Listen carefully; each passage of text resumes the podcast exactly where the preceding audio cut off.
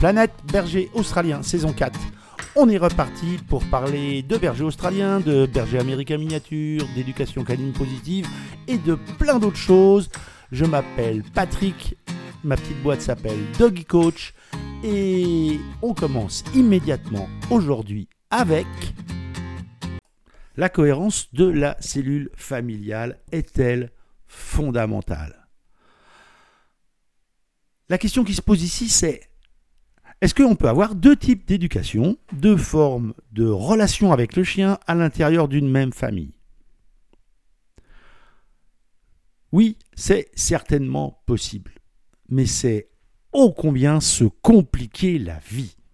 Et surtout, c'est compliquer la vie du chien. Le chien, le berger australien, bien sûr qu'il est capable de ce qu'on appelle la discrimination, c'est-à-dire la capacité à comprendre qu'on interagit avec telle personne et pas avec telle autre de la même façon. Par exemple, avec les, personnes handicapées, les bergers australiens vont avoir une attitude souvent extrêmement douce.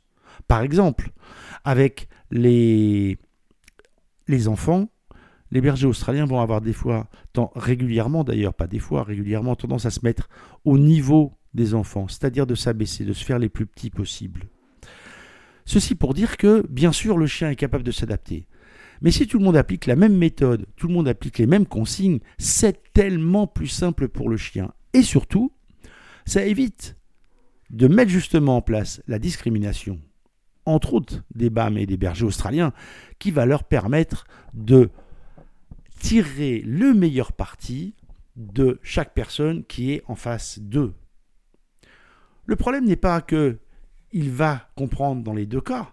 Il a extrêmement bien compris dans les deux cas. Mais il va se dire hmm, celui-ci, je vais l'amadouer plutôt de telle façon, puisque je sais que ça marche plutôt avec lui par rapport à l'autre, qui est beaucoup plus strict.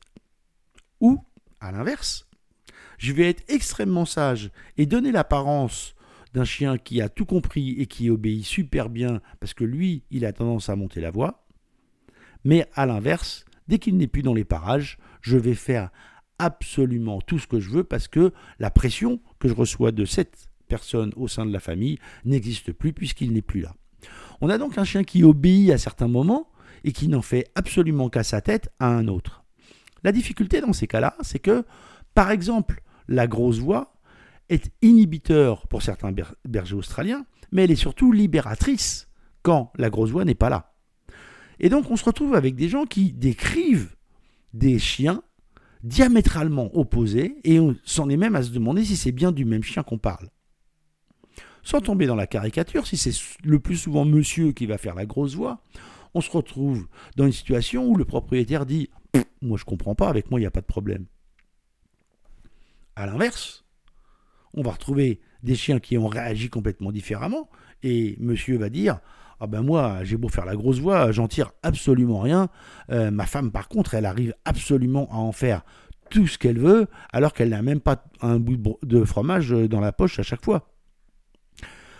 Ceci pour dire que, oui, le berger australien est capable d'avoir différentes approches avec différents propriétaires, mais c'est tellement plus simple. Si tout le monde applique la même méthode, et que le chien sait que dans ce cadre-là, c'est cadré, et que quelle que soit sa prise d'initiative, quelle que soit sa tentative d'obtenir quelque chose de plus intéressant pour lui, il va avoir la même réponse, peu importe la réponse que ça va être. Ce qu'il va tenter peut être extrêmement intéressant à conserver. Par exemple, il part en avant lors d'une balade, c'est pas forcément gênant.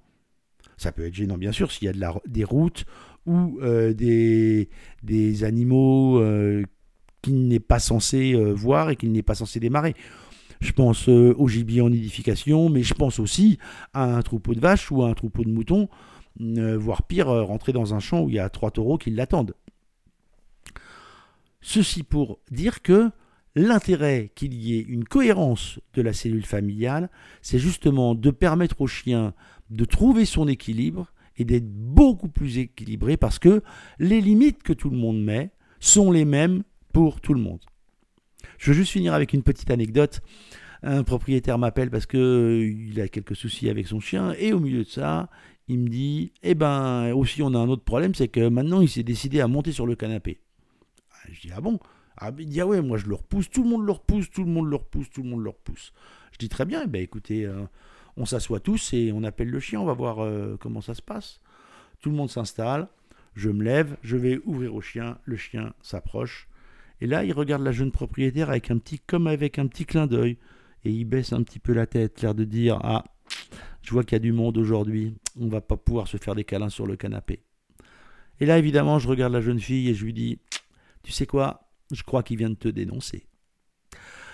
Pensez à la cohérence de la cellule familiale, c'est tellement plus simple pour vous, pour votre chiot et surtout pour l'avenir. Tout est plus simple dans ces cas-là. À très vite.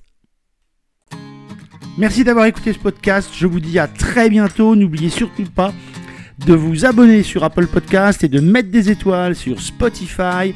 Et si vous êtes sur YouTube, un commentaire, un petit j'aime, tout ça aide beaucoup à faire connaître le podcast. Merci et à la semaine prochaine.